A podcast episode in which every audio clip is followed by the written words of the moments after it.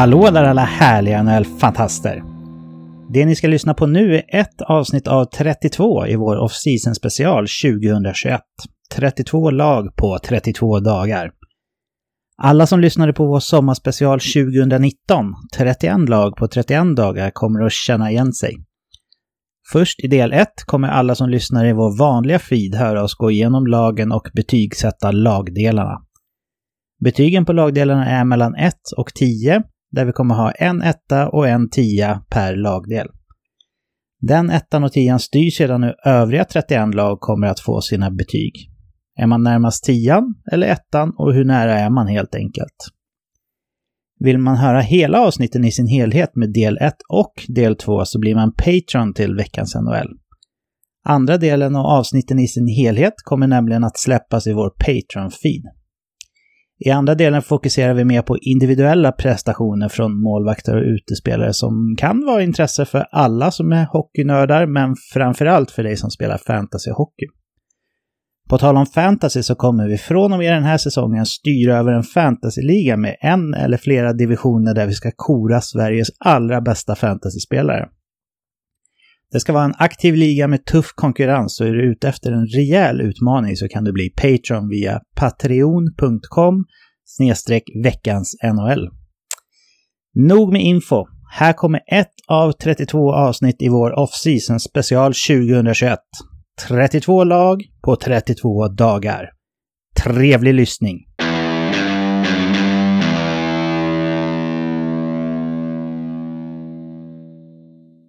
31 av 32 lag är avklarade och sist och minst, eller ja, kanske inte minst, men eh, sist i alla fall, har vi kvar Anaheim Ducks. Vad säger du Eken? Det har varit en lång resa här och eh, nu ska vi ro det här i land. Känns det eh, kul att ha genomfört din första mm, sommarspecial eller off-season special? Ja, men det, det känns riktigt kul. Eh, jag var ju rätt taggad på det här eh, innan och jag tycker att det är en kul övning att betygsätta lagdelarna här mot varandra. Eh, det som är roligast är att det, vi har ett så bred liksom spets. Jag tror alla tior blev nästan olika. Jag tror du och David hade väl Tampa som, som gemensam tia, annars var alla olika. Mm. Ettorna däremot är väl kanske lite mer lite mer samma, men det är, där är det riktigt dåligt i och för sig. Så att, eh, ja. Ja, det fanns ju två lag att välja på på målvaktssidan där, men annars så var det relativt eh, lika på, på ettorna helt klart. Men vi har kommit till Anaheim Ducks här idag och eh, vi brukar ju prata om notabla spelarförluster och notabla spelarförvärv, men här har det ju hänt otroligt lite under offseason och det måste jag säga förvånar mig en del för det ger ju ingen tydlig signal vad Anaheim själva har för självbild eller vart man ser sig. Hur, hur tolkar du den här uh, stiltjen under off-season? Ja, de resignade ju Getzlaff som var ute på fria marknaden. ja, men det är ju inget nyförvärv direkt. Nej, men eh, nej, jag har också svårt att se vart de är på väg. De har ju den här mellangenerationen som inte tog det här sista steget. Eh, frågan är vad de ska göra med, men Ja, men eh, några intressanta namn finns det ju ändå i den här truppen, men mycket att önska finns ju också fortfarande. Ja. Förra året så kom man åtta och sist i West Division med 43 poäng och givetvis inget slutspel då. Eh, vi ska ju betygsätta lagdelarna här och eh, jag kan väl börja med målvaktssidan då. Eh, John Gibson är ju lite av en favoritmålvakt för mig, men eh, tyvärr så orkar han ju liksom inte bära hela det här laget på sina axlar längre. Eh, det har varit väldigt tydligt de senaste två säsongerna när han har öppnat säsongerna John Gibson magiskt för att eh, sen inte orka hålla ihop det längre och falla ihop eh, ja, nästintill som ett korthus då. Eh, jag vet att han skulle kunna vara en toppmålvakt i ligan igen om han kom till ett nytt lag och det är det som frustrerar mig lite att, eh, att Gibsons legacy håller på att gå åt helvete här tack eller på grund av Anaheims eh, dåliga spel. Men nu är han ju inte ett nytt lag utan han är kvar i Anaheim så jag räknar med en likvärdig eh, ja, struktur på säsong från honom. Sen så tycker jag att Anthony Stolart som troligtvis ska backa upp Gibson här håller en lägre klass än Ryan Miller trots att Ryan Miller var 40 år gammal. Och eh, ja, det, det smärtar mig väldigt mycket att ge Gibsons lag det här betyget som jag ska ge nu, men jag ser den här duon ändå som knappt under medel i ligan, alltså strax lite närmare en etta än en tia, så jag har gett en femma här och det är inte för att jag inte tycker att Gibson är bra, men John Gibson orkar inte hålla ihop ett bra spel i den här truppen, det är tydligt. Hur eh, landade ditt betyg och hur kom du fram till det, Eken? Nej, men jag, jag måste säga att eh, du har sagt det väldigt bra. Det, det är ju en extremt bra målvakt det här och eh, man har lite slösat bort, vad sa hans legacy. Eh, mm. Eh, väldigt, väldigt bra sagt och det, det, är ju lite så för att han har haft väldigt fin status i ligan. Eh, men lite eh, överspelat sig och ja, blivit matchad för mycket egentligen i ett för dåligt lag. Och, och det såg man inte minst eh, förra året i, i Carter Hart som fick spela väldigt mycket i ett ja, då, dåligt Flyers. Så eh, ja, de här unga målvakterna, jag vet inte om man kan klassa som ung längre Gibson, men... Eh, Nej, han är, tillhör den där mellangenerationen som du pratade om skulle jag säga. Ja, eh, så att... Eh, ja, man ser ju att han har ju väldigt, väldigt höga toppar och eh, skulle de här någonstans fast forward sin, eh, ja, rebuild vet jag inte om man kan kalla att de är inne i längre, men ja, skulle, skulle de bli bra väldigt fort så, så skulle han kunna ha väldigt höga toppar. Eh. Så att, ja, men, men in andra keeper i Anthony Stålars är väl inget att eh, liksom börja dreglas i mungipen åt. Så att, eh, ja, jag har faktiskt samma betyg som dig, en femma. Mm. Den här mellangenerationen som du pratade om här, Anaheim gick ju och väntade på att de skulle blomma ut väldigt länge och gjorde inte så mycket liksom i väntan på det. Eh, det blev ju inte så. Och nu har man ju de här Drysdale och Seagrass och en del andra ganska stora talanger också. Risken finns ju att man liksom är för passiva och går och väntar på att de ska blomma ut istället. Och så kanske det blir samma sak, även fast jag håller både eh, Drysdale och, och eh, Seagrass som lite högre talanger än de här Sam Steele och Max Comtois och, och eh, Max Jones och allt vad de har hetat som man har väntat på innan dem. Så jag är orolig för John Gibson. Jag tycker det känns tråkigt att han, eh, att han är kvar i Anaheim faktiskt. Eh, David har hoppat upp ett snäpp jämfört med oss. Han har satt en sexa på eh, Anaheims eh, målvaktsduo här och ja, jag tar för givet att det är John Gibson som drar upp det lite grann. Eken, berätta vad du landade i för betyg på backsidan och hur du kom dit. Ja, här finns det ju en del intressanta namn i, som du nämner, Drysdale som, som ändå visade förra säsongen att han har en växel till i sig.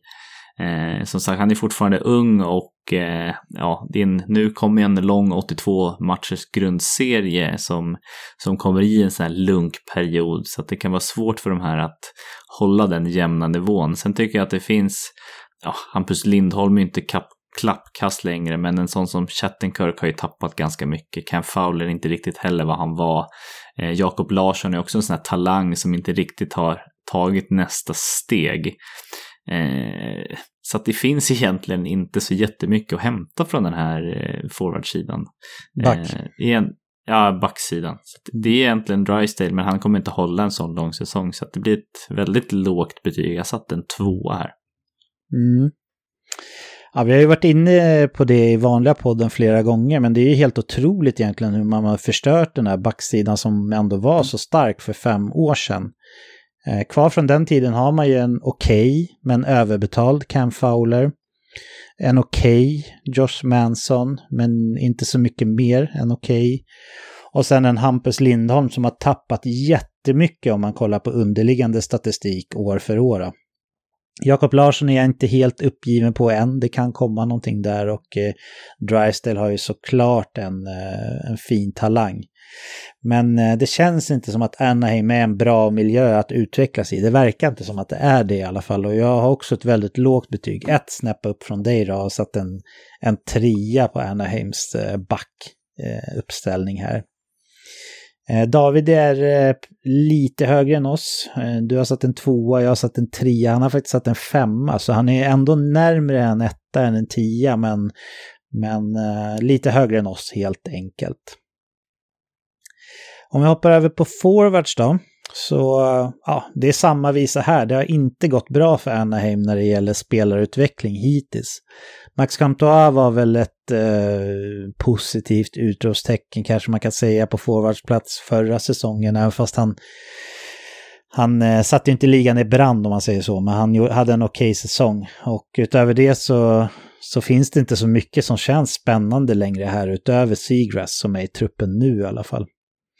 Eh, jag tror inte att Sygras är redo att lyfta det här laget än. Så, och allt som allt så är inte det här bra. Och eh, Rickard Rakell känns som en sån här spelare som nästan garanterat kommer tradas vid trade deadline. Eh, honom kan man få ett, eh, kanske till och med ett första val för och sen contender som kan klämma in hans eh, caps. Och, um, ja, om han är, finns på free agency när det är någon vecka kvar till trade deadline om man spelar fantasy så, så skulle jag tycka att han var ett kul namn att plocka in just för att eh, han kan få en roll i ett annat lag. Men som det här forwardsuppställningen ser ut nu så tycker inte jag att det är bra och jag har satt en tvåa. Så inte sämst i ligan men snäppet bättre. Eh, vad har du för betyg Eken och, och eh, vad har du för motivering? Ja, men som du säger så, så de här mellangenerationen tog aldrig ett steg. Eh, jag tycker, du nämner Seagrass som intressant. Jag tycker ändå Troy Terry är lite intressant också. Eh, det skulle kunna hända någonting. Sen eh, Isak Lundeström, eh, ja, skulle jag har inte skrivit av honom ännu heller. Men sen, eh, som säger, Raquel kommer ju borttradad. Henrik är ju inget att ha. Silverberg, ja, han är i slutet mot sin karriär liksom. Så att, Äh, det, det är mycket att önska eh, här. Det finns egentligen ingen spets heller. Eh, även om, om Comtois Seagrass där uppe eh, så, så har de inte den spetsen ännu.